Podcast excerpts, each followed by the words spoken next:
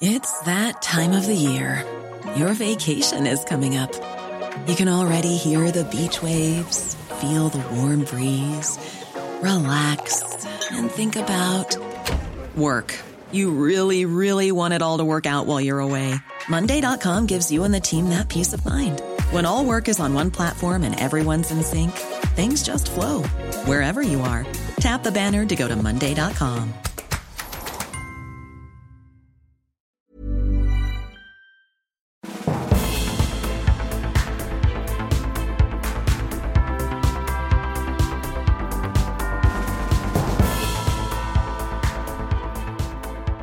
Hello and welcome to the Political Party. Today's guest is Krishnan Guru-Murthy, and this is an absolute thrill of a listen. Before I come on to that, uh, just to let you know about future live shows and guests, my next live show is on Monday, the 3rd of April, with Ruth Davidson, the former leader of the Scottish Conservatives. Now, I booked Ruth Davidson in months ago, long before Nicola Sturgeon had announced she was going to resign. That is the next show back after the SNP choose their new leader. We will have a new First Minister of Scotland, and who better to talk about that with? Than someone who absolutely revived the Tories in Scotland. I mean, they were dead and buried until Ruth Davidson came along. They are still the opposition in Scotland as a result of her leadership. And obviously, she's just so funny and charismatic. That would be that would have been a great night anyway. But amazing luck of timing that I'll be joined by um, you know, one of the stars of Scottish politics uh, just days after Scotland gets a new First Minister. On Monday, the 17th of April, my guest is Labour's Jess Phillips, one of the most charismatic politicians on the planet. Always a fantastic guest, always really funny, always really passionate. On Monday, the 22nd of May, a true heavyweight from the new Labour era and beyond David Blunkett, who, of course, has overcome huge hurdles in his life to achieve such wonderful things and is, you know, as forthright and as sharp as he has ever been. On Monday, the 5th of June, a very rare interview with former Conservative Chancellor Philip Hammond. Uh, I never see him interviewed anywhere. So that is a real coup. And I'm delighted that he's coming on the show. And think of the period that he was Chancellor in during the May ministry and Brexit, the meaningful votes, but also that Tory leadership contest in 2019 and, and that change in direction. And he's one of those people that was a leading player in our politics. And now as a result of those changes um, is is in a very different place. So that will be absolutely riveting. So four phenomenal guests. Of course more guests to be announced from the 19th of june onwards but ruth davidson jess phillips david blunkett that is like a fixed that's having a season ticket to a Premier League football club. That's just all big fixtures. Um, you can get tickets to all those shows by clicking on the link um, that is in the blurb uh, on whatever device you listen to, or just go to mattforde.com. Follow me on Twitter as well, at mattforde, because as soon as I book a guest, I announce it there, um, which tends to be before obviously getting to record a podcast episode. So, on to today's guest. Now, this is.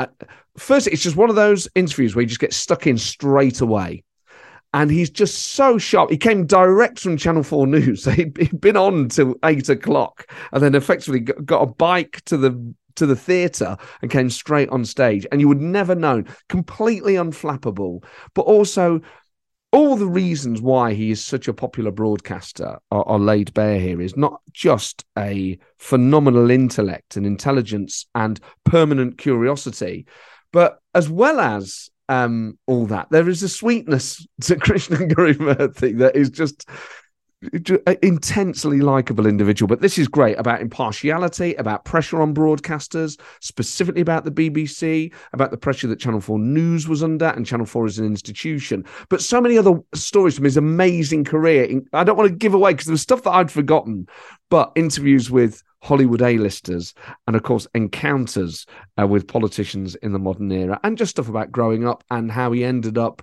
being so successful so early. Um, but crucially, it's fundamentally about uh, being a broadcaster in Britain in this era. But obviously, his career has spanned such a long period, despite the fact that he's still very young as far as news anchors go. So this is just um, a great evening in the company of someone who can just talk so well so entertainingly and just with such crystal clear clarity that just completely inspiring. So I'm now going to shut up and leave you in the uh, uh, just in the company of a phenomenal guest, Krishnan Guru. Oh, and of course, before that, um, a bit of stand up about another astonishing fortnight in British and Scottish politics.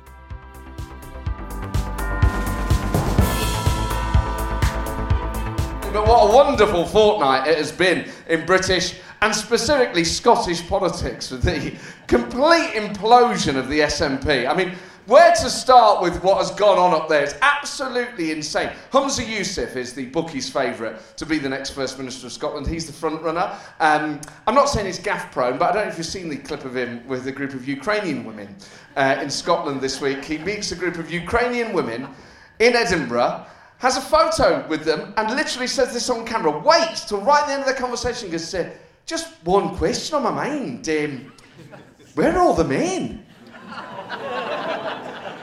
Where the fuck do you think they are, Humza? What a stupid, like, it, he's, he's like literally with them for minutes. At no point does he think, of course, God, don't say that. You know the biggest news story on the planet, Humza? That's where they are, mate. Gosh, one question. I mean, don't send him to. And imagine if you like turning up to an AA meeting going, right, I'll get the first round then.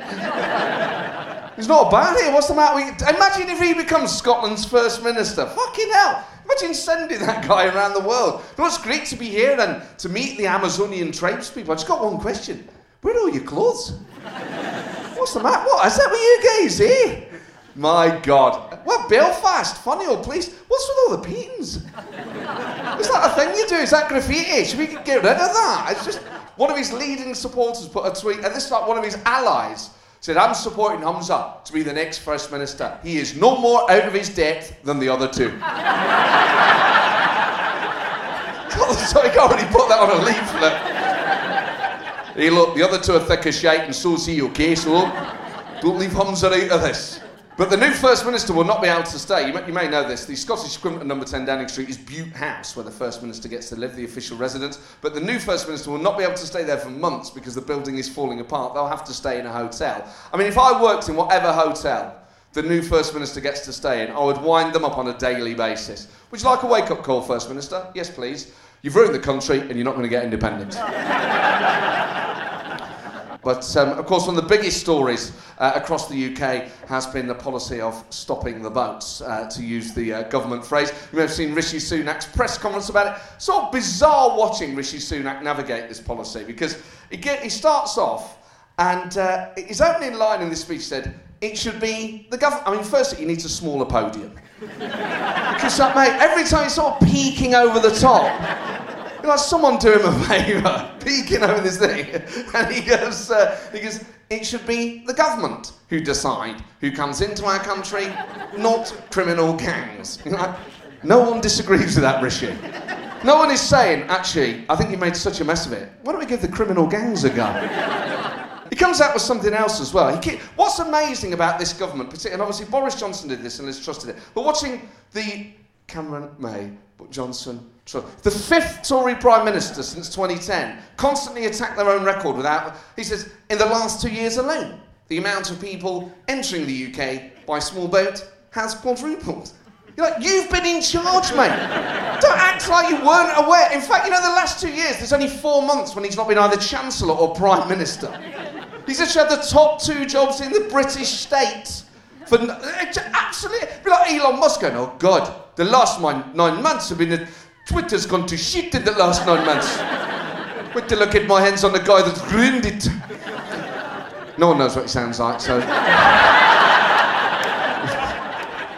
Just do a generic South African accent. Occasionally call someone a pedophile. That seems to be enough. Um, this, um, this whole press conference is absolutely chilling about people. Will, they will not be allowed. If you come into this country illegally, you will never be allowed to have legal asylum here. Like it's full on, really scary stuff. It's basically he's saying all the stuff that Farage says, just in a more polite way. I mean, literally word for word. I wouldn't, it wouldn't surprise me if it got to the end of it and gone, look, they're coming here for our jobs, then they'll take our women. Can someone get me a pint of Spitfire before the EU bans the stuff? but of course, the biggest fallout of the small boats policy uh, was, uh, well, the biggest casualty, of course, was Match of the Day. Uh, two Saturdays ago, which didn't exist. It was replaced by Premier League highlights. People sent into an absolute tailspin by Gary Lineker going on Twitter and just saying, oh, the language being used is not dissimilar from the uh, 1930s. I mean, like, even just the phrase, not dissimilar, it's just like, it's such a polite way of dealing with the issue. People went absolutely batshit. You're like, firstly, he's a sports presenter. Secondly, he didn't do it on air. It's not like he was trying to sort of weave it into match of the day. Arsenal very strong there defensively, Alan, and uh, nothing getting through the channels. Uh, not dissimilar from our immigration. well, I don't think Shearer would get it. No, no, you're not right, Gary. No, Saka's been up and down the channel all afternoon. I don't know. Never mind. It's, it's, it's, the sort of thing I thought when he came back he might try. And anyway, talk of being on the south coast of England, bereft of hope, it's Bournemouth against Southampton. But he didn't go for it, and I think we're all poor as a result of that. Uh, Keir Starmer was livid. I don't know if you saw the Prime Minister's questions after it. And obviously, he's trying to make it about the Tory links to the BBC, but he couldn't hide how just genuinely annoyed he was. And at one point, he goes, Can the Prime Minister confirm that no Tory MP or anyone connected to the Tory party lobbied to make sure that Match of the Day was not on last weekend. so like it was just genuinely annoyed Match of the Day wasn't on. Mr. Speaker, it's usually an hour and a half. It was 20 minutes with no commentary. With the Prime Minister apologised to working people who got a Domino's in, only for the. The show was ended before the pizza arrived what's been remarkable actually is the government have just doubled down on the whole thing. And Suella Braverman has put out a video today. You may have seen the photo of her, uh, delighted to be in Rwanda.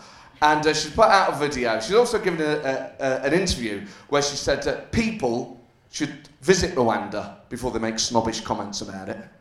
We're talking, you don't have to go there to have a, an opinion on the immigration policy. Like, that's just mad. So I say, no, no, no, don't be a snob about Borstal. You do a five stretch and you might like it. Then she does this video, where, and I have to say what's bizarre about it, I don't know if you've seen it, go, go on the Home Office uh, Twitter page if you want to see it. And it's her talking to camera, she's in Kigali, and she's genuinely delighted. And she says it, she says, I'm delighted to be here today in Kigali. And I, I hate to admit this, my first impression was, Actually, she's quite a good TV presenter. she's really natural in front of camera. So it's got a sort of place in the sun sort of vibe about it. I thought, what am I about to watch? This week, we catch up with a couple of Syrian refugees who want to swap their life in Britain for a detention centre in Rwanda. Of course, it's got everything a young child would want cold running water, partial shelter, and temperamental armed guards. And look at the view. Look at the way the sun kisses the sky there, and just off in the distance, you can see the president's proxy army annexing parts of the Congo. Or try the Old Town, a lovely place for a spot of lunch where you can see the police rounding up dissidents and gay people. So, guys, you've seen everything Rwanda has to offer. What would you like to? You want to go back to Syria? You fucking snobs. But of course, uh, one of the claims she's made, by the way, she says, you know when someone makes a claim and they haven't worded it right and it actually makes you more suspicious, says, Rwanda is one of the world's most safe countries. Now, why are you saying that? Unless it's not. Do you know what I mean? I wouldn't need, just say Rwanda's great. Look at it. Could, there was a video to be made where you did a tour of Rwanda and you go, okay, that's quite good PR. It's one of the world's most safe countries. I googled it. I mean, saying that it's one of the world's safest countries immediately. You know, sometimes that's not a phrase. Putting it, putting the word safest in there makes me worry because you realise that's an issue. If you say, look, I'm going to walk you home through one of London's safest alleyways. Let me cook a dinner for you. It's one of the safest dishes I make. Why have you put the word in there? I would never have expected it. AUKUS, my God, I can't believe I wasn't going to mention this. Uh, we are part of a uh, trilateral uh, security relationship with Australia and the United States called AUKUS, where we're going to collaborate on uh, things like nuclear submarines. And the three of them, so Biden, Albanese, and Rishi Sunak, do like a, a three way press with three podiums next to each other on what looks like an aircraft carrier. It's very like George W. Bush and there's like flags in the background. You're like, this is absolutely, it looks the bollocks. You're like, wow, this is great. Biden comes out first. And just before they get to the podium, it's a really sunny day, there's three of them. Biden slips on a pair of aviators. you clever bastard. He looks so cool just got the aviators on. And the other two are like, oh, you piece of shit. And, uh, I mean, Rishi in aviators. That's right, motherfuckers. Yeah, we're going to blow shit up. this is the problem. Like, Biden does all that, the big, it's about defending our way of life, about our allies, looking after the world. Come on. All that sort of thing. And then Albanese does that. It gets to Rishi, he's like, hi. You're like, oh no. he feels like, every time I watch Rishi, I think, he thinks, you know, like those Netflix Christmas films? He's like the sort of prime minister you would get in a Netflix Christmas film. It's exactly the sort of minister the Americans think we have. Charlotte, you are my first love. Move in with me to Buckingham Palace. Man, he, uh, one of the th- he, he, what I do love actually, there's it's a, sort of quaint British thing that some politicians do when they're on like the world stage and the whole world is like, on like an aircraft carrier, and they'll mention quite small British places. So next to the American president, he goes, and these submarines will be partially built in Barrow and Derby. Them must be thinking, Derby. I've heard of that place. It's like Nottingham, but not as good. Just so, obviously, what they want the presidents to do. I mean, imagine Trump gets in again and starts saying, We're going to defend our country with beautiful missiles building stop. They love getting like the twee little Englishness into those things. Um, but one issue that came up at Prime Minister's Questions a few weeks ago uh, was the issue of sex education, how appropriate it is, and the nature of it. And you just think, I would love Keir Starmer to use all six questions at Prime Minister's Questions this week to ask Rishi Sunak about sex education. Can the Prime Minister confirm he knows how to put a condom onto a cucumber, Mr. Speaker? Yeah, of course I can, and I've got a cucumber that's actually smaller than the thing I usually use. But um, does anyone know? Do I have to squeeze the tea first? It's my job to ask the questions. It's his job to answer them, Mr. Speaker. Can the Prime Minister tell the country is it healthy to masturbate, and if so, how often is it true? Like boys in the year above have been telling me, Mr. Speaker, that if you do it too often, you can go blind. Well, the Honourable Member for Uxbridge assures me that it's perfectly healthy to do it all day long, and if anything, it improves your productivity. Uh, order! Order! No, I'm not having it. No, oh, oh, order! No, settle down now. No, no, no. Who's calling him a virgin? No, that's not parliamentary language. Oh, he's got two kids, so he's done it at least twice, as far as I'm concerned. Okay. Perfectly fine. But uh, can, can the Prime Minister confirm? You don't go blind, do you? I'm asking for a friend. Uh,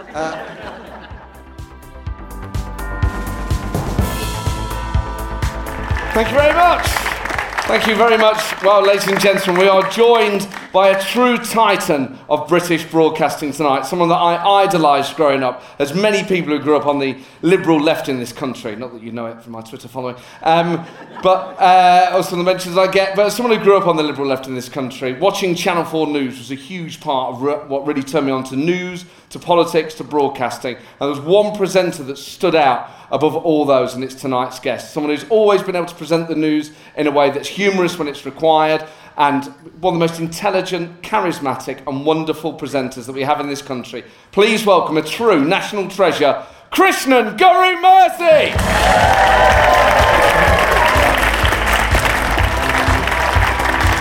Thank you very much. well, Krishnan, welcome to the show. Thank you very much. This is for me. It is, yes. Thank God for that. Was it a, a, good show? It was a busy show. There's so much going on at the moment. Um, you know, end of the world. And, um, and then Boris Johnson's back in Parliament on Wednesday, and there's a lot going on. A lot going on. And does it? I mean, you joke about it being the end of the world, but you've you've been in news long enough now to be able to give us a, a, a sort of broad view. Have the last few years felt particularly apocalyptic compared to what went before?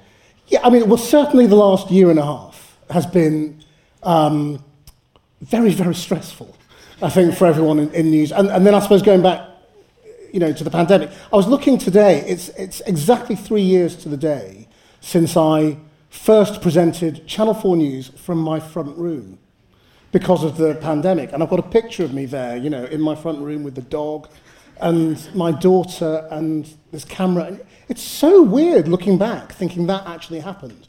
So I think that, that sort of two years of that and we were pretty strung out, pretty stressed. And then the, the, the chaos and madness of last year in politics, I think, has left us all a bit PTSD.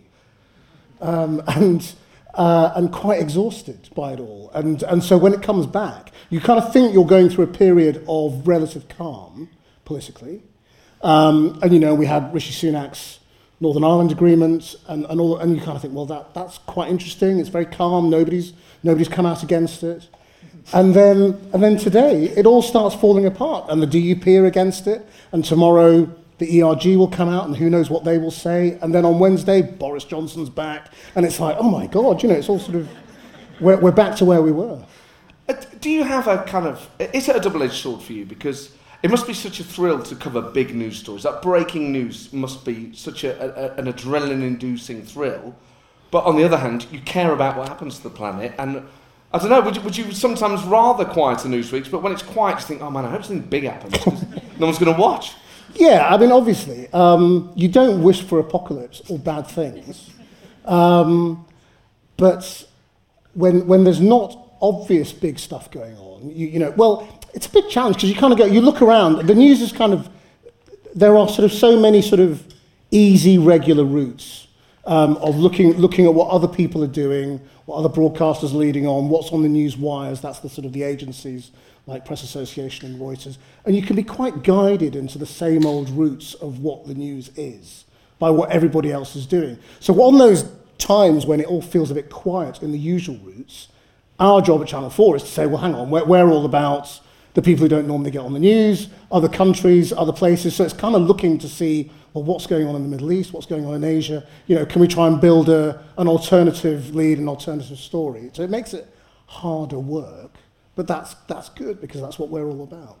And Channel 4 News is so distinct, really, in the news landscape when you think about it, uh, and being able to retain that identity. I mean, do you feel that it's like basically Guardian TV? no.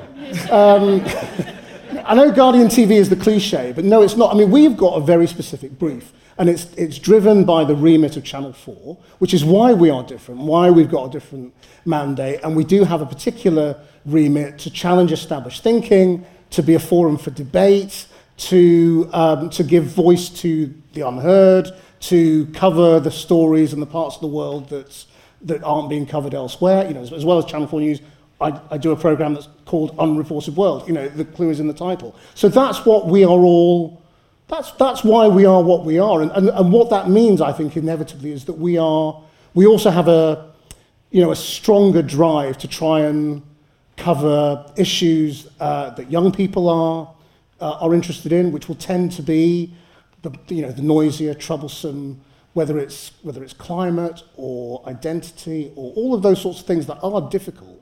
That's why Channel 4 News is a bit noisier, I think, because it's, our, it's literally our remit to go off and do those things. And you've been noisier perhaps in that part of the landscape, but now there are new entrants to the market that are noisier on the other side. Yeah. Really, you've got GB News and Talk TV. Is there a part of you that respects what they're doing or trying to do? Um, I mean, no. I mean, I, um, I, I mean, I, I actually gave a speech uh, some months ago about what, what I saw as the dangers of these organisations. Now, that's, this is not to say that th- there are lots of talented people working at these organisations. Some of my friends have gone to work there.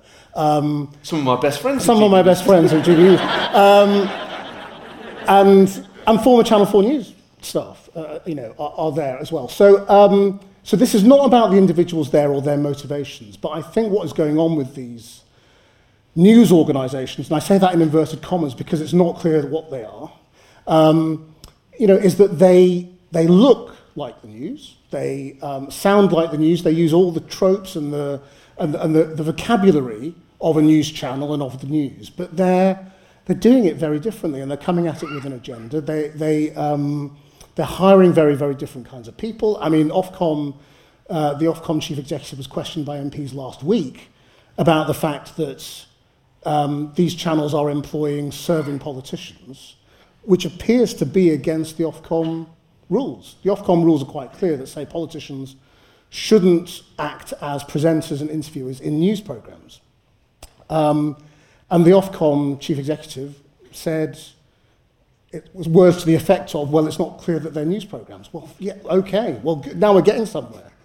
Um, it's not clear that they're news programs. So we need to establish what they are. I don't, you know, no, one wants to silence anyone. I mean, more entrance into the media market, absolutely fine. If Jacob Rees-Mogg wants to hold a chat show, that's absolutely fine. But we just need to be very clear about what it is. It's not, it's not news.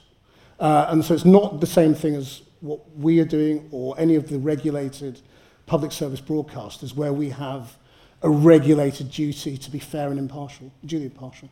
Um, and they do as well. They, they will say, if you're on regulated, you know, if you're, if you're on TV, you've got, you, we're subject to Ofcom rules as well. But it's clear that they are trying to do something different. Um, and just by having, you know, people on the right uh, predominantly um, hosting these shows, uh, uh, you know, they've, they've got an agenda, it would seem to me. And people like, uh, you know, Nigel Farage, who's, you know, charismatic, talented broadcaster, but is he coming back to politics? It's not clear to me whether GB News is kind of a home for him before, in between elections. You know, is he going to come back and front um, the Reform Party once we're back in an, in an election cycle? And so if we're in a situation where right-wing TV channels are basically boosting the profile and the argument and the noise around a certain group of politicians who then take that profile and use it in elections, then I think, I think we just need to be very transparent about what it is, and we need to be clear with, you know, with, with people and not pretend that it's, it's something it's not. Because I think it's harder and harder for viewers, for viewers to tell the difference. You know, I, the reason I balk at Guardian TV is because The Guardian is, it, it also has an agenda. It's a news organisation that is under no obligation to be impartial or anything like that. It's a great news organisation, does loads of amazing things, but it does have a clear political agenda. Um, and, and we don't regardless of what you think. Um, you know, we, we, the, the, I'm trying to explain that the reason we might appeal to you in that situation is because our remit means that we covered the things that you were interested in growing up. Nottingham Forest. Junk food. Um, did is there any part of you that, or internally in Channel Four, do you assess yourself against your competitors? Do you do you look at what the BBC does or ITV, even if it's just about graphics and how the studio looks? And equally, are there things that you look at Talk TV and GB News and would say, actually, that one thing I would say for Talk TV specifically is I think the studio looks amazing. Yeah. You just go, that is visually stunning. Is that? Do you have those sorts of conversations? I mean, Talk TV is different as well because it's not a real. It's not. Um, you know, it's not a news channel in the same way as GB News presents itself as a news channel or Sky yes. But yeah, no, of course we do. We, we, we all look at what each other are doing. And um, the, thing, the thing that's different, obviously, about those organisations is that they, on the whole, don't go out and gather news. So they are essentially talking about the news. Um, and their journalism is done by getting interviews into their studios or, or, or outside you know, us, ITV, Sky News, um, and the BBC have got journalists to go out and try and find stories and report them and talk to people and find out the truth and bring it back. And, and so we are news gatherers. Uh, and that's the big difference um, in terms of sort of what we are trying to do and what these new entrants are trying to do. Um, and, and what they, you know, what, what they're doing is, is relatively cheap because, it, you know, they don't have to arm teams of people to go out into the field with cameras and pay for hotel rooms and travel and all those sorts of things. So they can afford perhaps to spend a little bit more on the studio. And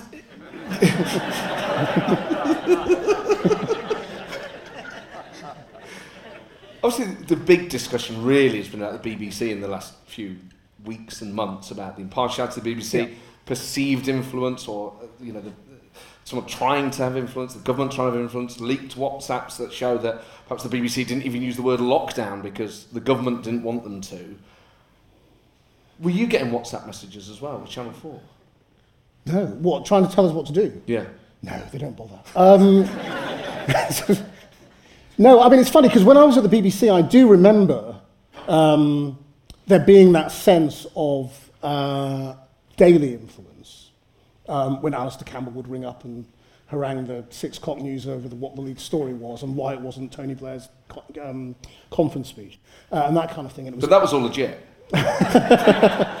um, I mean, I, I do think in the sort of the hierarchy, the BBC gets a lot more um, flack from all governments um, than other news organisations. Um, and, and, and, and certainly there are constant conversations between our um, politics team, or maybe senior management, and um, you know the press officers of, of, of Downing Street and all the rest of it. Um, most of it is really just for information about what's happening and where they're going to be, and can we have an interview? No, and can we have you know, um, and uh, and, and all of that. But there, there, you know, but within that, there will be a little bit of to and fro about what they think about our coverage. But does it get to me? No. I mean, you know, very, very rarely you'll get a stroppy message from somebody or other. But I mean, um, not, not, not really. But I mean, I, you know, it's a sort of open season on the BBC at the moment, in that every little thing gets turned into a well, they buckled under that. You know, the BBC are telling their people not to, you know, not to have TikTok on their mobile phones. That must be government pressure. Um, I suspect it's not. I suspect it's it's somebody at the BBC going, mm, TikTok's a little bit worrying, isn't it? And what, what should we do about that? Um, so I don't know. It's a, it's a difficult one. And they did mess it up, obviously, but I mean, you know. Yeah. What do you think they should have done? Um, well, for me, there's a, there's a really obvious difference between news and current affairs people and people who aren't. And there always have been, and, and as became obvious to everybody last week because it was all being covered, there are loads and loads of experience, uh, loads and loads of examples of people who work in broadcasting who are known political actors or have got strong opinions on things, whether it's Alan Sugar or Karren Brady or you know, whoever it might be. And the fact that they hold these views doesn't really matter. And the fact that I know that Gary Lineker was against Brexit and has refugees staying in his house, I don't see that that really has any impact on what I think about the BBC's journalism. So I think there's an obvious distinction. The, the BBC blurred the line for some reason. I don't quite know why they decided to bring everybody in to their definition without actually bringing everybody into their definition because they didn't apply it to anybody else. They only applied it to, to Gary Lineker. So I don't quite know why they did that, um, other than just confusion and panic, which is quite, I think it, that can happen at that level. If you're getting loads and loads of flack, you're in the middle of a media storm, you've got politicians ringing you up, newspapers ringing you up, I can understand a little bit of panic creeps in. And what's your view of the BBC? Do you um, effectively cherish it uh, as a citizen? Um, mm. Do you also see it as a rival? Is there part of you that kind of enjoys the periodic uh, self-flagellation that the BBC goes through oh, yeah. uh, every few years? I mean, or are you a fan of it? I mean, all of the above. I mean, you know, I, I worked for the BBC for 10 years. It's an incredible institution. If you travel around the world as much as I do and have to, you know, experience what state TV is around the world, Um, the BBC is not state TV, it's just, it's, it's just a national broadcaster that we all pay for. And, and because we all pay for it, we all care about it. We've all got an opinion, and we can get angry about it, and we can love our favourite programme and get furious with them when, when, when they make a mistake in our eyes. And it's because we all pay for it that we can all get furious about it. And I'm, I'm right within that group as well. On top of that, I might get angry over sort of journalistic rivalry or why are they getting access to this? Why aren't they doing that? You know, why aren't they covering this particular story? Why aren't they challenging the government on X, Y, and Z? Um, so, so within journalism, I might get sort of, irri- you know, irritated on individual levels. Um, but, but basically, the BBC is an absolute unique organisation that we should all treasure. It's incredible value for money. I mean, I pay a ridiculous amount of money for my Sky subscription, you know, 80 quid a month or something. And that's not even for the top package. Um, but you got your films and, and, your, and your sport. And, Surely for that. Well, no, because it's one of those things where the longer you go on, the more that your thing creeps up and you don't get the deal. That Threaten to gets. leave. I, yeah, I have done that actually as well. Um, but, uh, but yeah, I mean, what, what, what I'm saying is I pay infinitely more for Sky than I do for the BBC. The BBC is fantastic value for money. Um, and so, so you know, I, I do cherish it and I do enjoy it as well when they get into trouble with it because they are rivals. And, and, you know, and also there might be a boss who you knew 20 years ago who you're quite enjoying watching screw up his own career. Anyone in particular? I wouldn't mention any names tonight. Yeah. Because Channel 4 periodically... Or they sacked your friend or whatever it might be. You know, there, there are grudges in the media, obviously, that... Of course. Quite, quite happy to continue periodically Channel 4 does. If it's not the BBC getting it, then it is Channel 4. And uh, there was the threat of privatisation a few years ago. That feels like that's gone away.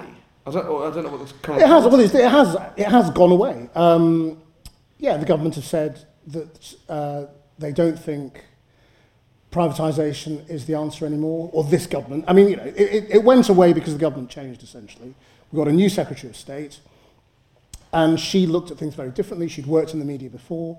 Um, and she listened to the arguments that were really to do with business um, and that, uh, that were about the damage that would be done to small businesses if Channel 4, 4 were to be um, you know, privatised in the way it was going to be. And, and just I decided to go a different way, and they, they, they, you know, they, they called it all off. So, so yes, and I, th I think, and, and the hope is that we now have some stability for the foreseeable future. Because it comes back, you know, I think it's the third time since I've been there that we've had the threat of privatisation and then and then the, the government has decided not to. And it, uh, it's, it's, all, you know, it, it's been different Conservative governments over the years. And um, which is odd because it was a Conservative government that created Channel 4. Uh, it was Margaret Thatcher as a very sort of pro-business um, incubator of creative talent. Um, and so I think the hope is now that it's, it's, it's gone away for the foreseeable. Um, and uh, I, you know, it, it, it, could, it could always come back in a manifesto, you never know, but I'd be surprised if they wanted to go there. As well as the quality of the broadcast journalism uh, on Channel 4 News, obviously one of the great things about it is the theme tune. Yes. It's, it's got to be one of the best theme tunes in the world.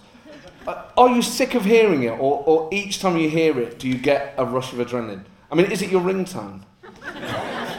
No, it's, my, it's not my ringtone. Bizarre, my ringtone is actually what is now the, the uh, it's Public Enemy song, which is harder than you think. Harder than you think, and it was actually my my theme tune before the last leg made it their theme tune. So it's slightly annoying that they made it their theme tune. Um, but uh, no, I, I, yeah, of course the theme tune makes the hairs on the back of your neck stand up because it's the thing that happens when I know I'm going on air. Uh, it's the thing that happens in my nightmares when I, I have the. Um, there's a recurring dream that a lot of presenters have, which is that you're late to the studio. Um, and I had it for a long time. And um, I haven't had it for a while, touch wood. but, um, but yeah, I used to have this recurring uh, dream that I was trying to get to um, the studio, and it was through lots of flights of stairs, and then you hear the theme tune. and you're not in the studio. Um, and, it, you know, and then you wake up, and, um, and it's terrifying. And um, so, no, it's, a, it's an amazing thing. And I, I play it, I played it, I recorded my own version at home. I sing along to it. Um, what, you made up lyrics?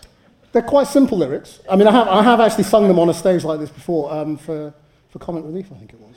Um, so what are the lyrics?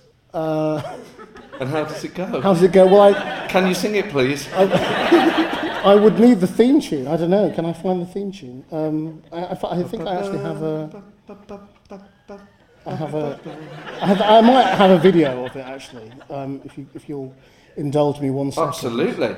Um, because I actually did it for a friend of mine. We'd like you to sing it live. I think is the. oh the dear. Okay. Well, no, it's very straightforward. Um, okay. It's um, it's here's the news, all the news. it's the news. Here's the news. Channel Four News. and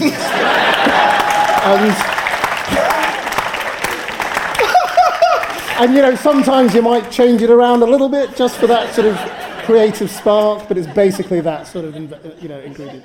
Man, that was so cool. Channel Four News, the musical. Yeah. Why has no one thought of it? So, um, do you have a lot of nightmares? Sorry? Do you have a lot of nightmares? A lot of no, I don't. I used to have that one, and I've had the other one of the falling one that we've all had, of running along and falling. But I don't. I don't really have any now. I don't think. I know that you talk about the hairs on the back of the neck doing live news. Are there any particular news days that you remember? Any particular stories you've broken or days that you've reported on that really stick in the memory? There were a lot. I mean, you know, t- to be honest, until the last, you know, few years, I think my my career on Channel 4 News was often very sadly framed by, you know, by terrible things happening. You know, big um, attacks, militant attacks. Um, whether it was, uh, you know, the nail bomber, um, you know, in, in Soho, I, I was on that day, or um, 9-11, or the Mumbai attacks, I had to fly out and do those, or my very first um, sort of couple of weeks at, uh, at Channel 4 News, we had the Omagh bombing um, in Northern Ireland, um, and I, I, so I was in Omagh for the first few days of my my career there. So it's, it's been very strange actually thinking about that over the years. That sort of for 20 years, the sort of the big moments, and, and they, they were defining in so many ways, obviously, because after 9-11, the next 20 years of our news cycle was defined by what happened after that. Um, whether it was Afghanistan or Iraq and the Middle East and the Arab Spring and all those sorts of things. So I've had amazing time. You know, I was sort of, you know, being in Cairo, um, you know, when, uh, you know, the Arab Spring was happening and, uh, you know, the crowds in Tahrir Square and, uh, you know, those sorts of nights are, you know, unforgettable. They're amazing experiences.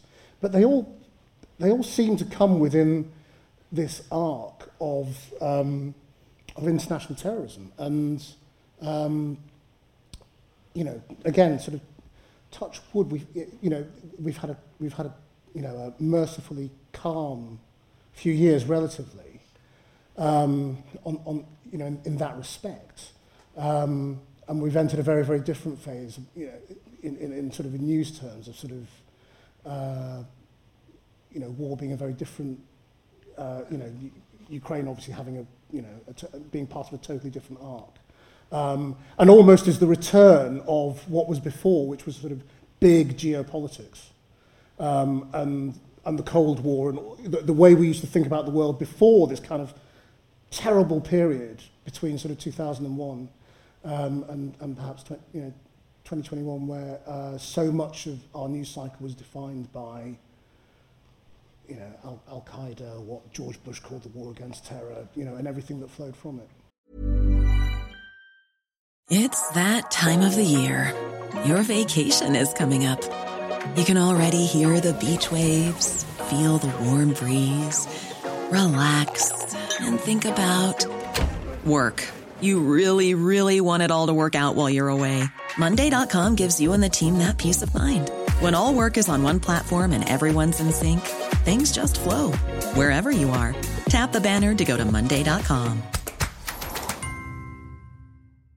Hey, I'm Ryan Reynolds. Recently, I asked Mint Mobile's legal team if big wireless companies are allowed to raise prices due to inflation. They said yes. And then when I asked if raising prices technically violates those onerous two year contracts, they said, What the f are you talking about, you insane Hollywood ass?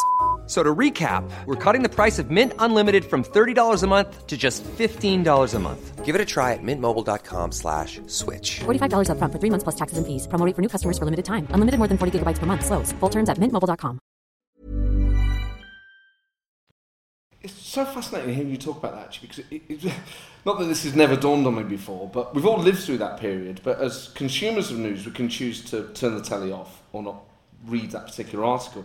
You're someone who's had to go to these places and witness them, witness them firsthand. Incredible personal experiences that you had. I just wonder if seeing those things up close and the manner in which you have for a prolonged period of time has affected your worldview or your view of humanity.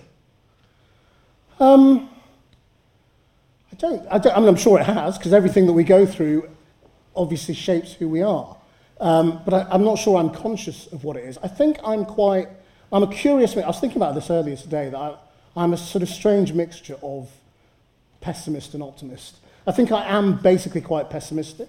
Um, you know, I sort of, I always, um, in, in conversation, I, people say, well, what do you think is going to happen? And I always go to the worst scenario. You know, I'm a nightmare with my friends. They say, you know, can you tell me it's all going to be okay? And I go, well, I don't think it is. um, and, you know, it's going to get, I think, I really think it's going to be that? I say, it's going to be much worse than that, you know. And, um, so, but I think I kind of do that almost as sort of a test against myself, you know, that sort of it's not, that it's not going to be that bad, because I think in, in human terms, I'm, um, I'm quite optimistic about people. I'm sort of, even though I've met some of the worst people in the world, um, Thank you very much. I think, and, uh, and I've interviewed quite a few of them, and um, I'm quite, I'm quite positive and optimistic about human nature, actually, and I think people are, are, are um, essentially quite good. Um, and I believe in that sort of force of positivity and, and that, that, that people will naturally try and uh, make things better on the whole, even though they find themselves in terrible, terrible situations um, and can do terrible things to each other.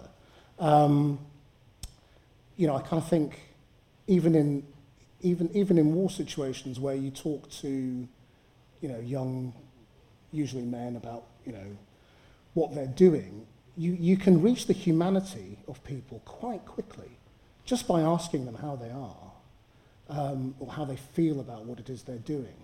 So, even if they are doing terrible things.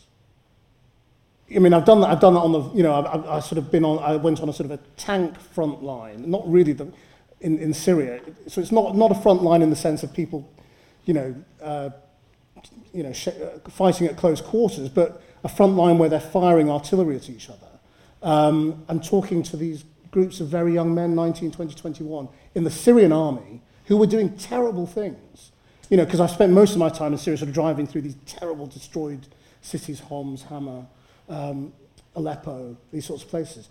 But if you talk to even young young people who are doing that, you can find their humanity quite easily. So that's actually made me, in a way, sort of quite optimistic about people and the human race. And thinking of some of the appalling people you've had to interview, do any stick in the mind? Have you ever not struggled to control yourself because obviously you're such a professional uh, interviewer and broadcaster, but are there some that you found it hard to sit opposite an individual? No, I mean, no, because actually, if you ever get into a situation where you were opposite somebody who, who, is, who has done terrible things or is doing terrible things or is a, you know, is a political manipulation or whatever, it's, it's, it's so exciting to be in that situation, to be able to challenge them. Um, that, you know, that's what you, you know, you're, you're caring about um, trying to ask the right question, do the right thing. You know, whether, whether it's, and I don't mean he's, he's a terrible person, but, you know, just the one that comes to mind for some reason. I don't know. If, if you're talking to Donald Trump um, or whatever it might be, you know, you're, you're not going to sit there thinking, well, you've done this, that, and the other, and you're about to be indicted. Or something. You're thinking, what's the good question to ask? Um, or if you, you know, I interviewed one, one of the first sort of bad people, I suppose, in inverted commas, I interviewed was when I was very young as a student, and I was sent to Sri Lanka to interview the president. And he'd been accused of all sorts of atrocities, and I was only 19, I think. Um, and so, but just sort of sitting there, being able to say, but you're accused of this, that, and the other. Um, that's great. So you're, you're not going to sit there going, oh, I want to, you know, I want to shoot him. You're going to think, you know, this is, you know, I'm, I'm lucky to be in this situation. And you were, I mean, you talk about interviewing the leader of Sri Lanka at 19. You, you were presenting TV way before that.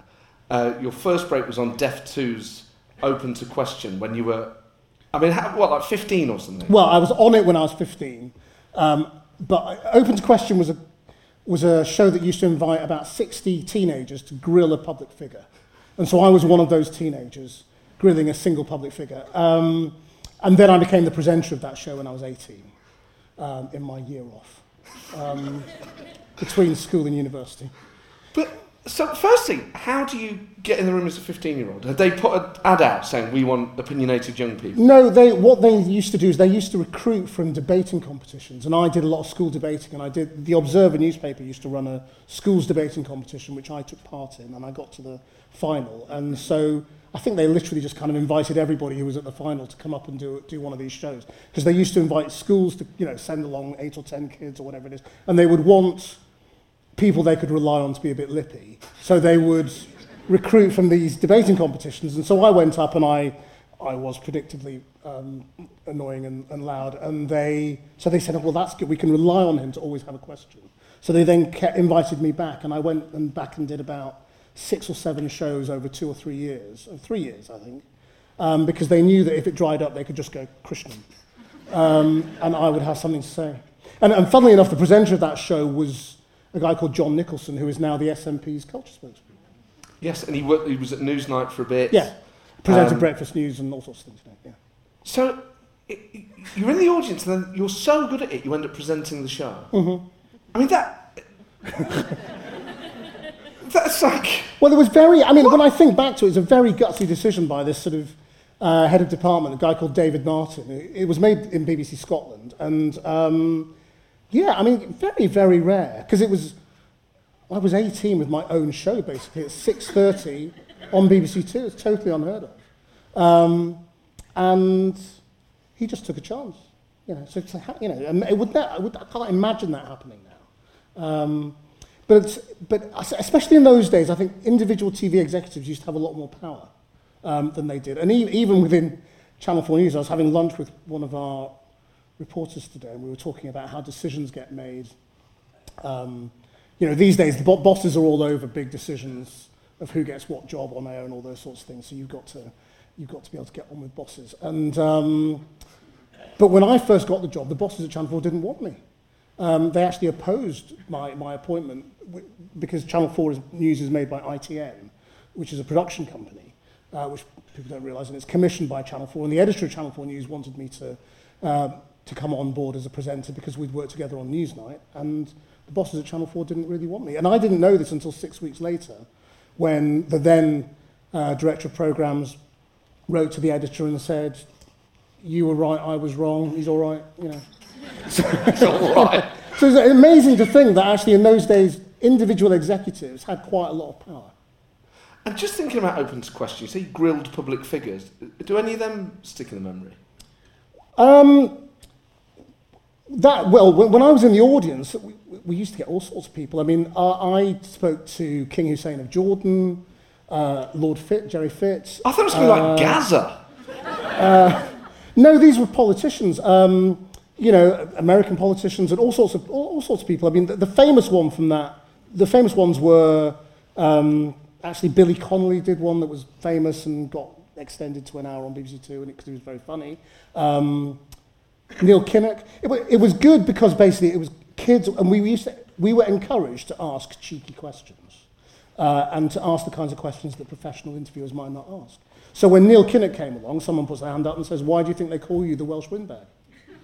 And that's the kind of question that you just wouldn't normally get. And, and so when I did it, um, my very first program was with Jimmy Savile, um, which was a, well, exactly, yeah, it was not a pleasant experience, I have to say. I mean, he was, he was creepy as hell and not at all friendly and weird, frankly. And, and the kids saw straight through him Yes. um, and in, in the audience. And because we forget now, but Jimmy Savile used to brag about all this sexual conquest. He hid in plain sight. You know, so he used to do tabloid articles about how I slept with hundreds of women and blah, blah, blah. Um, and so the kids just kind of grilled him on, on this and his sort of his personal life and his double standards and his sexual morality and his religion. He used to claim that he was very religious, that he was a Catholic. And so they would say, well, you say you're a Catholic. Well, how can you square that with sleeping with hundreds of girls? And what would you do if you got one of them pregnant? And he literally was talking to these sort of 16, 17-year-old girls. I remember one saying, what would you... She did ask him, what would you do if you... Uh, if one of the young, you know, the girls you, you slept with got pregnant? And he just kind of um, replied, you know, I'd shout, who, who, whose was it, my dear, as I boarded the train to Newcastle? And, and it was all just like unpleasant and, and creepy, and, but very revealing in retrospect. And we actually, so revealing, we ran about six or seven minutes of it on Channel 4 News when the scandal broke. Because I, 'cause I, I was just talking to the bosses going, this is so, you know, weird that we went through this. Because everybody remembers the, um, the Louis Theroux program about Jimmy Savile, and some people remember Andrew Neil interviewing um, Jimmy Savile, and that being quite revealing as well. But um, it was only relatively recently that people picked up on the Open to Question um, episode, and actually made it into the Netflix documentary, um, the, the two-parter. And I, I'm not sure what's happened, but I was asked permission for the, my video to be used in the BBC dramatisation with Steve Coogan. Yes. Because they were going to redo Open Question, in which Steve Coogan was going to act in it, and they were going to reuse the, the video. I don't know what happened to it or whether it actually got done, but Because it's fascinating with him in terms of how he was able to inveigle himself to the establishment, the prime minister of the time, you know, the TV establishment. As a kid watching him, I never liked him.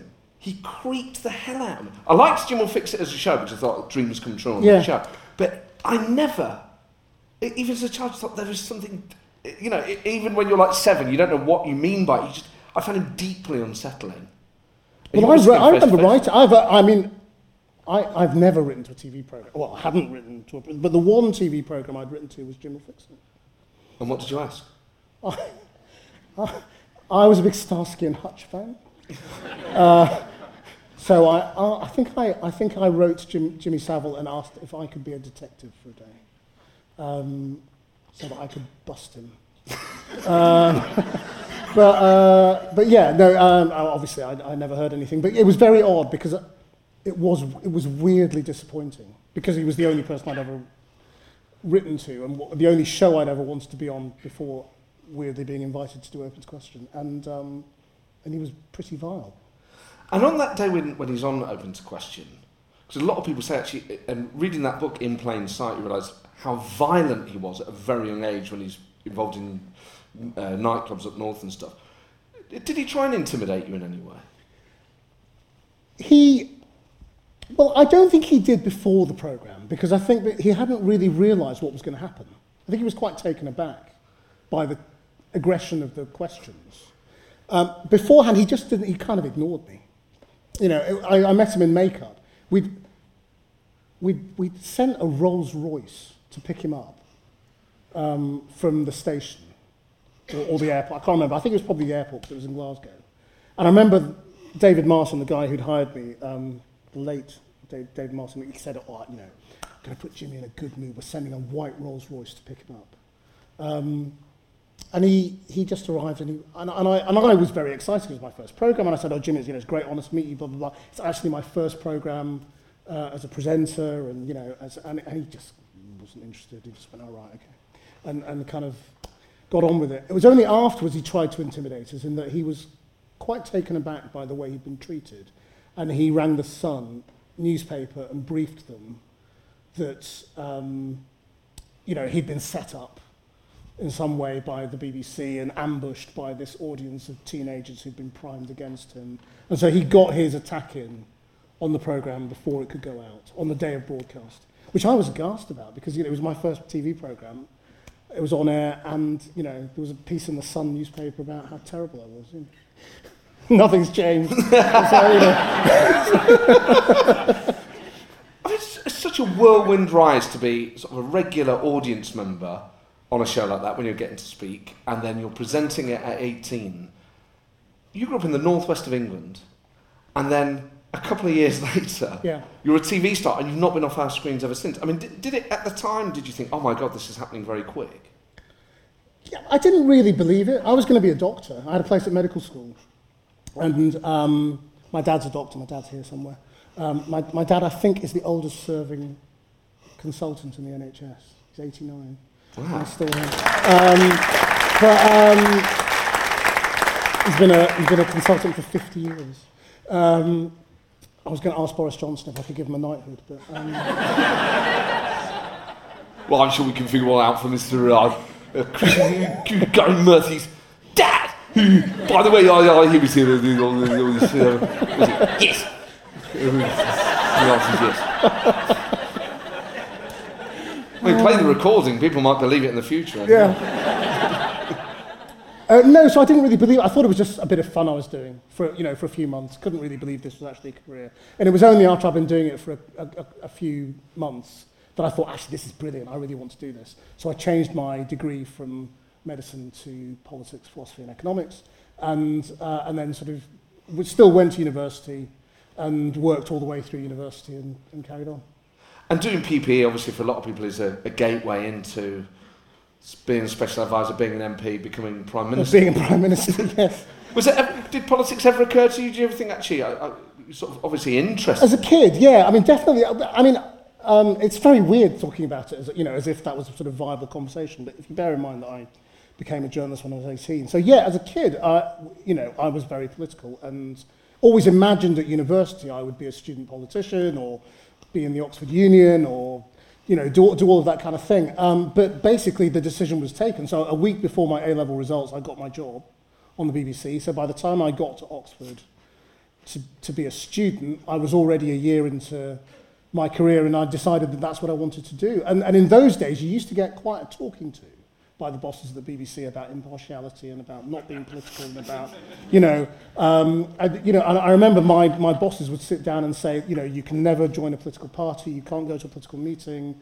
you know, um, or if you do, you'll have to resign, you'll have to be, um, you know, you'll, you'll, have to sort of take a leave of absence during an election. And so some people, you know, people like Ben Bradshaw, Labour MP, was a BBC reporter and uh, took a leave of ab- absence for the election. So, so people have done it, but it, but it was basically sort of drilled into you so that by the time uh, I was working, uh, I had, yeah, politics is gone and that's no longer an option and I was never tribal anyway. I mean, I wasn't really, um, I wasn't, I wasn't that political in that sense, you know. So, so, so it wasn't that hard for me to say, I'm on this side of the fence and I'm going to stay here. And it's more fun throwing rocks than, Getting hit by them. than, being hit by them, yeah. So funny to imagine you at a university debating society again. I'm sorry, I will have to remain impartial. Uh, but did, we, did you get involved in student journalism as well? Or not? I mean, No. It's amazing that you basically got the gig. Yeah. No, because I was doing it for real. I mean, I was, I was, I was, um, But people on campus going, oh my god, it's Krishnan Guru-Murthy. Yeah. Um, well, I was, I was widely hated by the student journalists uh, uh, sort of, who, would, who would write about me in the Oxford newspaper, you know, the student newspapers. Um, but no, but I was, you know, I mean, it was all a bit hateful when I look back at it, but it was also amazing, you know, because I was, I was doing a South Asian politics paper and covering the, you know, one of the first Pakistani elections, interviewing Benazir Bhutto and the head of the army and all of these people, and then writing in my essay, you know, in private conversation, Benazir Bhutto says, blah, blah, blah, you know, to my Indian politics tutor who's never met Benazir Bhutto. Um, so that was all a bit weird. Um, and, and in the, you know, in the Easter holidays before my finals, I was covering the breakup of Yugoslavia. I was in Croatia and Bosnia for the war, you know. So, um, so yeah, it was very odd. But I didn't bother with Cherwell as a result. Yeah. But did you, did you ever have to The say, student newspapers. sorry. you ever like say, I, I need an extension because I've got to go to cover the war? No, well, I, I did nearly get thrown out. At, the end of my second year, my tutors basically said, you're going to fail your degree. You've got to stop all of this.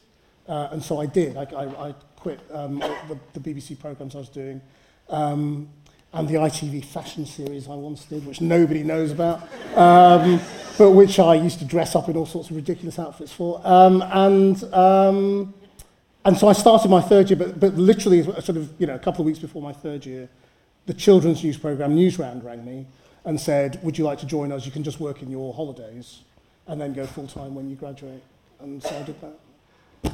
I mean, most kids like maybe do a paper round. You do news round. It's like it, it, you're like a sort of uh, like Paul McCartney of news. It's just like or like a Wayne Rooney. Like, like just like this happens so early and so permanently. It was, it was brilliant. No, and in fact, I telegrammed Paul McCartney when I was on Open to Question because he was my who would you want to interview. He's still my who would you want to interview, really. Um, and I sent him a telegram in the days of telegram to the Mull of Kintyre, is Paul McCartney, Mull of Kintyre, and would you come on the programme? And he sent one back. And it was, yeah, to cut a long story short, it was no, but it was a very nice no. It was, it was, a- he actually claimed, and I don't, well, why would he lie? But he said, I really like Open to Question and watch it, but, um, you know, I'm not available, you know, in, in November, December or whatever it was. So, you know, amazing. But you still never interviewed him. I've never met him, no. Surely that's something that can be arranged. No, I mean, maybe. I mean, but he's not that easy to interview. I mean, you know, to get to interview. Um, I don't know whether you've seen Rick Rubin's interviews with him. I mean, they're amazing, yeah. you know, beautiful things. And, and, you know, that's just my... I've interviewed Rick Rubin about interviewing Paul McCartney. That's about, that's about as close as I've got to it. But, yeah, he's still sort of my hero. I mean, that's uh, uh, not that Jim'll Fix It. It's still on. But that's what he was. Jim was still going. You would write it. Can I come and sit on the side of your chair? You know, slightly creepy way that they used to. Yeah. I think we can get a campaign going for you to interview Paul McCartney. I think that's something after this we all have to get on Twitter and do something about. Um, obviously, you have interviewed big stars that are not politicians, and two that are kind of well known Yeah. are Robert Downey Jr. and Quentin Tarantino. And what's really interesting about the Downey Jr. one, uh, watching it back, is that you are just so and I, I think this is part of the magic of what makes you such a wonderful presenter, is as well as being fiercely intelligent and a, a, a phenomenal journalist.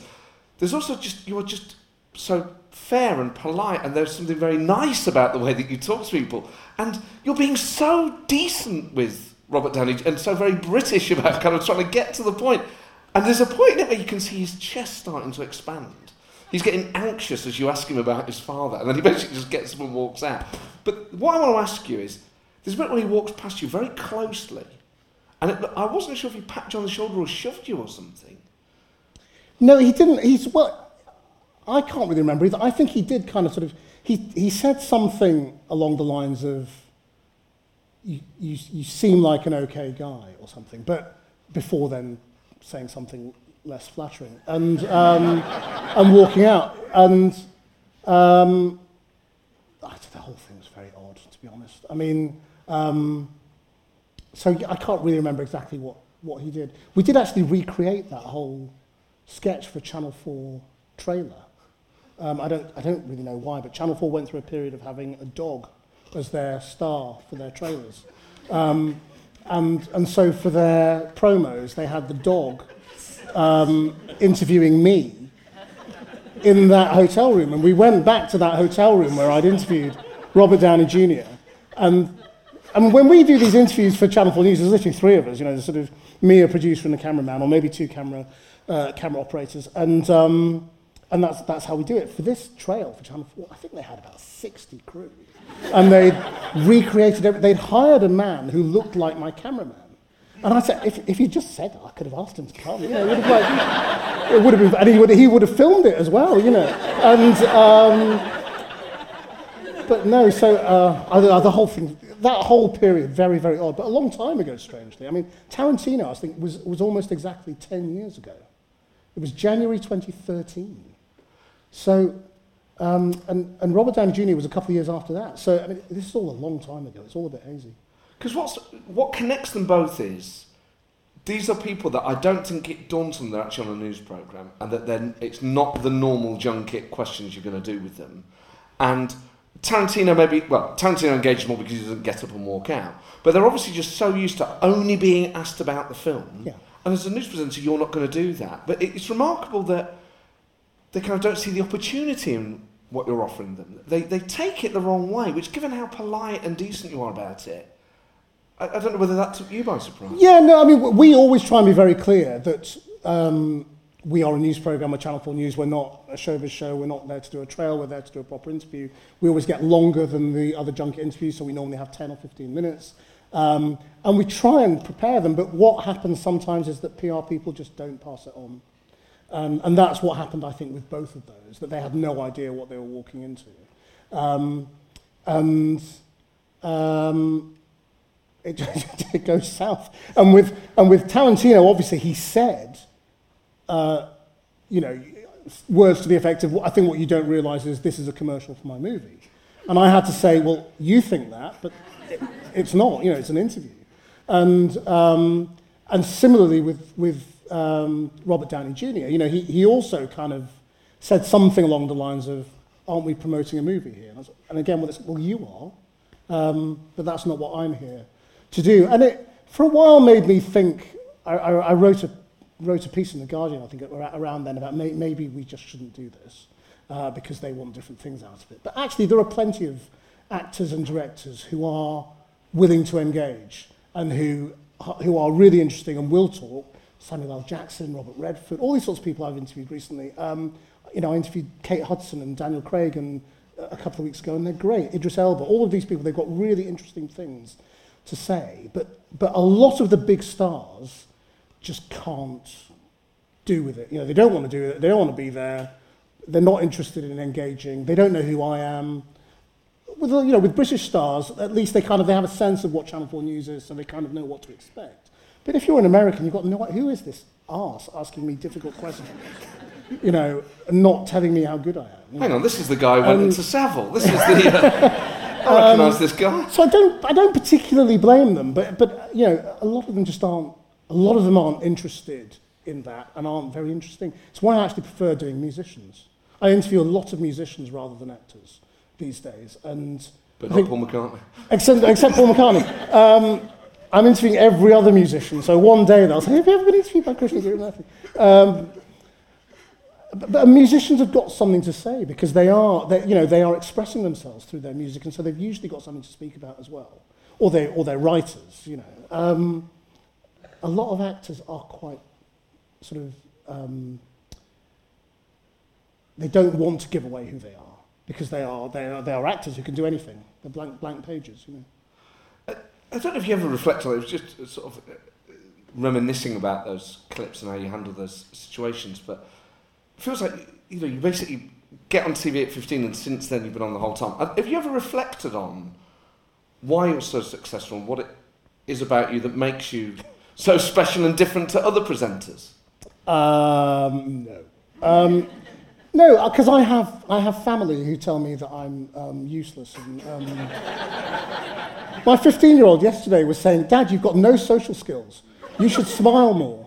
And um, so, so when you have people who keep, keep you fairly grounded, my daughter has got no interest in Channel 4 News at all. You know, I can make it as interesting as, as, as, as, as anything. But, so, so, no, I don't ever sit there thinking, aren't you good? yeah, but I, I just think you've got something that, like maybe Simon McCoy had a bit of it. There, there is some way you get. There's a sense of like personality just twinkles through, and obviously you have to ration that so much because you're a professional broadcaster. But I was just, oh, you, you're so good at just raising an eyebrow here, but also being sweet. And I, I think you show more personality in, in, like, in a really positive way than any other news Well, that, I mean, that's very nice of you, but I, mean, I think actually what it is is actually because because I've worked across quite a range of programming. So I've worked in light entertainment, children's TV.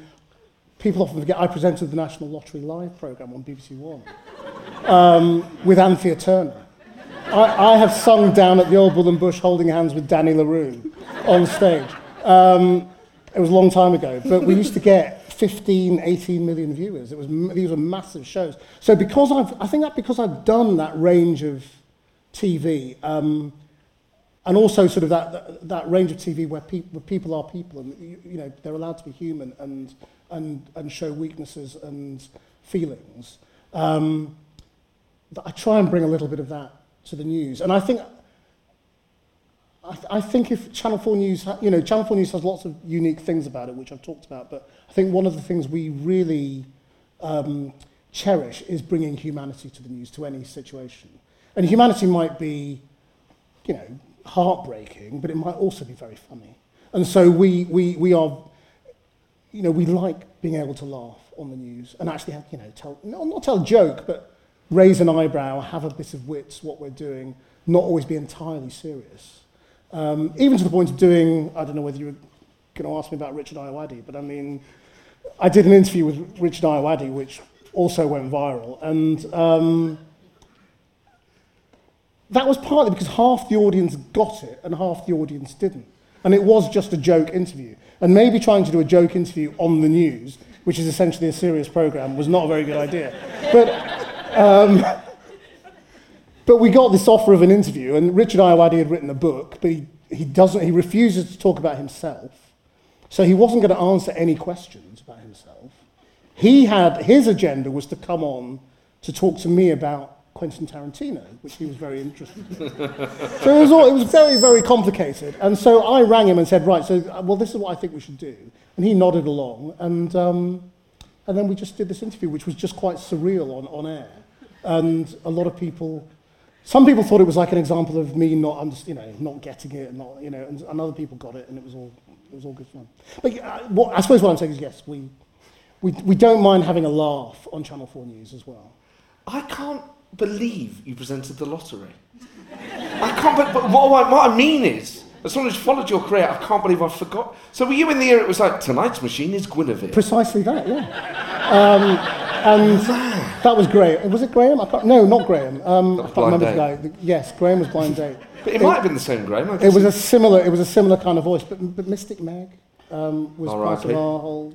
You know, very sad. Rest, may, her, may she rest in um, in peace. And uh, So at that point, did you think actually I, I could major on light entertainment?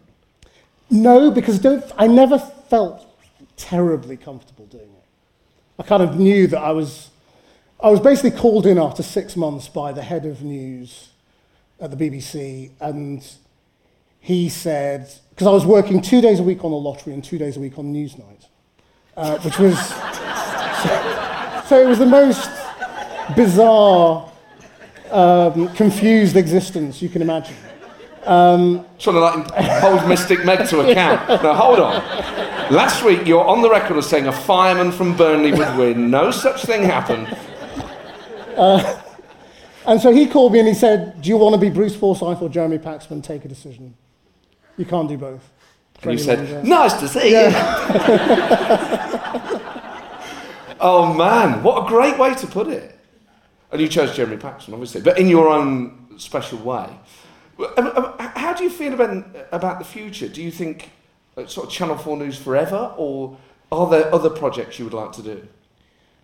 Yeah, well, I mean, it's only a year since I became, you know, the, the uh, main anchor at, at Channel 4 News. Um, so it's still relatively new in that role for me. And um, there's loads still to do within it.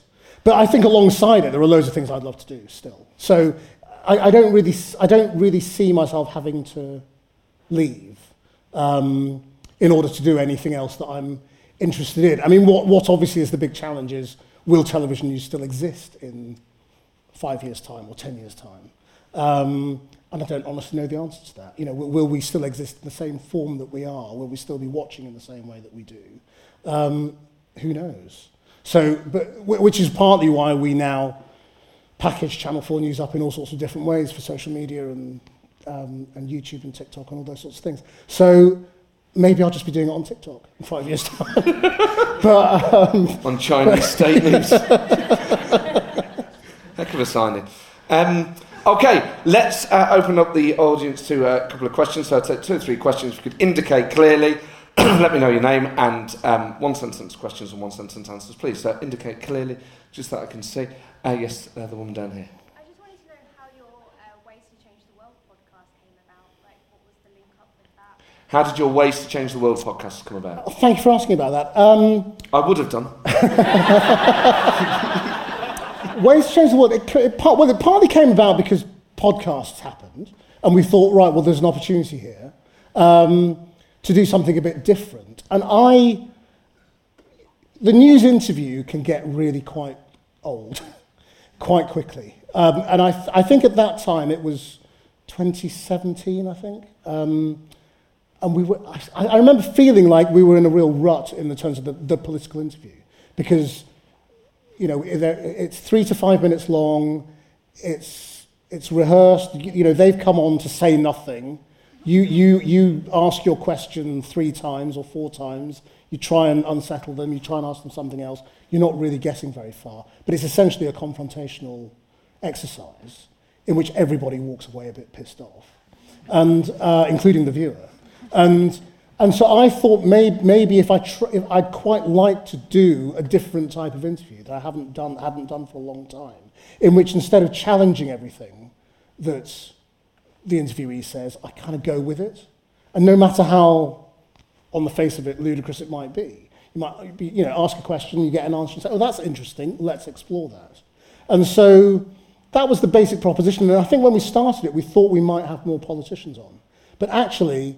Um, it turned out that politicians weren't very interesting at that um, and, and often didn't want to do it because they were terrified by the idea of a long form conversation. Yeah, what a terrible idea for a You podcast. know. well, they'll. it's, I think it's different with you, but, but they, I think with me, they didn't believe the proposition. Um, they thought, well, they say that, but obviously they're just going to monster you for half an hour. Um, and so, so quite a lot of them wouldn't say, say yes to it at first. But actually, as time has gone on, it's kind of worked out that it's much more interesting to talk to writers and thinkers and academics and people and campaigners and activists and all those sorts of people who are actually trying to change the world um, and introduce some new, new thinking into the, you know, into the world. Great answer. Okay. Uh, yes, the gentleman right at the back there. How did Matt Forde convince you to come here? How did Matt Forde convince you to come here? You make it sound like you're amazed that I get good guests. Uh, WhatsApp, I think, wasn't it? Although it's the answer to everything at the moment. We're in a really spicy WhatsApp group. Me, you, Matt Hancock. It's. Matt Hancock. Yeah. And, another shot. oh man. Um, and yeah, he asked me. And I've, I've done it before, so I know he's nice. You should have a Zoom during lockdown, I think. Yes. So it's lovely to have you here in person. Um, I don't know whether to be partially offended by the thought that I don't have to like strong arm you into coming on the show. Um, yes, uh, one more, the woman right in the middle there. Um, have uh, bought the rights to Scoop. If anyone, Sorry, I'm, Netflix have bought the right to skip. Scoop. right? If anyone's going to play you in a Netflix, who would it be and what period of your career would they? Great, great question. If someone was to play you in a Netflix drama or similar, who would play you and what stage of your career? well, I could give you the sort of, um, I would like it to be Brad Pitt or something like that answer, but the, tr- the truth, there, there is this actor who for 40, uh, what, 30 odd years I've had a grudge against. Um, because, because, because when I was 17, I was, I was, the other weird thing that nearly happened to me was that I nearly became an actor. Because I was in the National Youth Theatre and the, the Manchester Youth Theatre as a kid. And um, I was approached by a casting agent who was casting a movie which was going to be directed by John Schlesinger, um, who did Marathon Man, and, um, and it was going to be starring Dame Peggy Ashcroft, Twiggy, and a young Indian actor who could play the piano, me, and could and roller skate. And I couldn't roller skate, but I could skateboard. So this part was made for me. And, uh, and so I went to the auditions, did really well, got to the last two, um, did a musical audition, met John Schlesinger, and at that audition there was a guy called Navin Chowdhry, who was a couple of years younger than me um, and a bit prettier. And he got the part. And, and, and so he starred in this film, it got a royal premiere, the Queen Mother was there, blah, blah, blah. Um, and, and then he, he went on and he, he was in all sorts of, he, he was in Channel 4's Teachers and he's done lots of things since. Um, and so I think for that alone, if anybody has to play me, I think it has to be him. Because he, he, got the li- he got the life that I would have had. That's such a great answer. Um, oh my God, I can't believe I was going to not ask you about Steve Baker. Oh, God. What? My God. What a fool. I thought I'd gotten away with You it. You almost got away with it. I am such a cunt. Um, so, you get caught on mic. I mean, Right. you must, I mean, let's be honest, in life, you must be saying that about people all the time. but they're just of politicians left, right, and centre. I, I am impartial in how I abuse politicians, that's true. Um,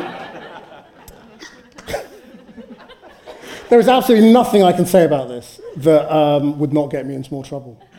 So I, I could say nothing. Um, other than to say new, newsrooms are places full of bad language, dark humour, lots of laughs.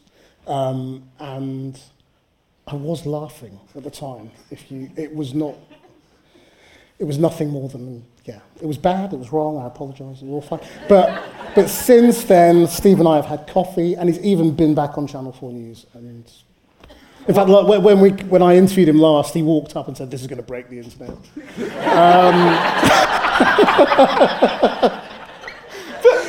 what I was going to ask about, I, I thought he took it really well because he was. He did. He just certainly publicly was very gracious and was just like, non-taken. It happens." Politicians and journalists swear. I think is it, you know.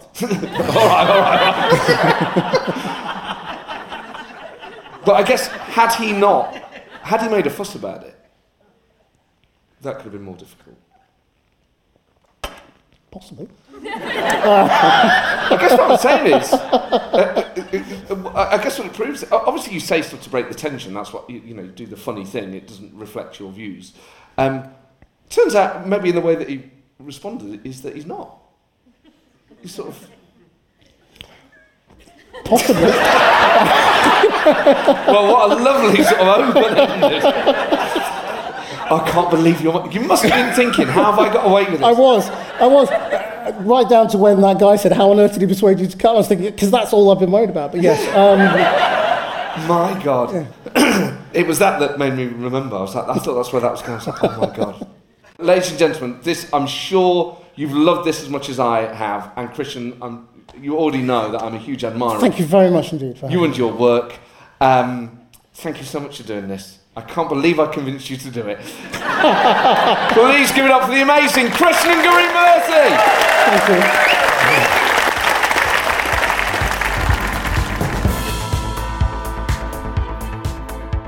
Well, there you go, Krishnan and Guru-Murthy. What a thrill. And I, I can't believe I forgot you presented the National Lottery. And I can't believe I almost forgot to ask him about Steve Baker. Absolute Wally, but saved it right at the death. My word. Imagine, anyway. What a great guest. And oh man, I, I, I, there's just so much more you want to ask someone like Krishnan. But you, you, you sit there and think, my God, you know what? I'd love to just go for dinner with him and have like five hours over some Italian food and about four bottles of red wine and just keep just plumbing him for stories and angles. It just it, it it's so reassuring that people like Krishnan are involved in his. Obviously, there's and I've had many phenomenal guests on this podcast: Emily Maitlis, Nick Robinson, Jon Sopel, Laura Kuenssberg, exceptional. Just as talented as any news broadcasters and political broadcasters you'll find, but there is something about people who are just totally immersed in that industry and think about this and do it every single day.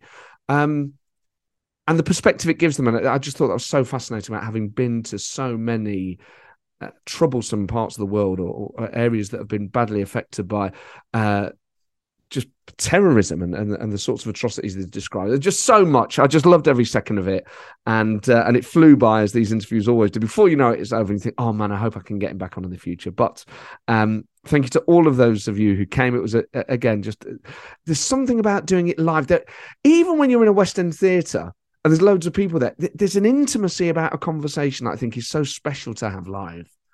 I think there's a there's a it's remarkable that you know for all the shows you could put on brilliant shows that I go and see, plays and gigs and whatever. There is something just the purity of just talking to someone really interesting is as entertaining as anything else you could put on, and, and that is entirely down to the quality of the guests that I'm very lucky come on this show. So I'm delighted uh, to have had Krishnan on the live show. And my next guest is Ruth Davidson. So come and um, celebrate Scotland getting a new First Minister with Ruth Davidson and her analysis, I'm sure, uh, will be something you will absolutely want to listen to. And as always, she's very, very funny. So I'll see you next time. Thank you for downloading. Please leave a five star written review, share it far and wide, and I'll see you next time. ta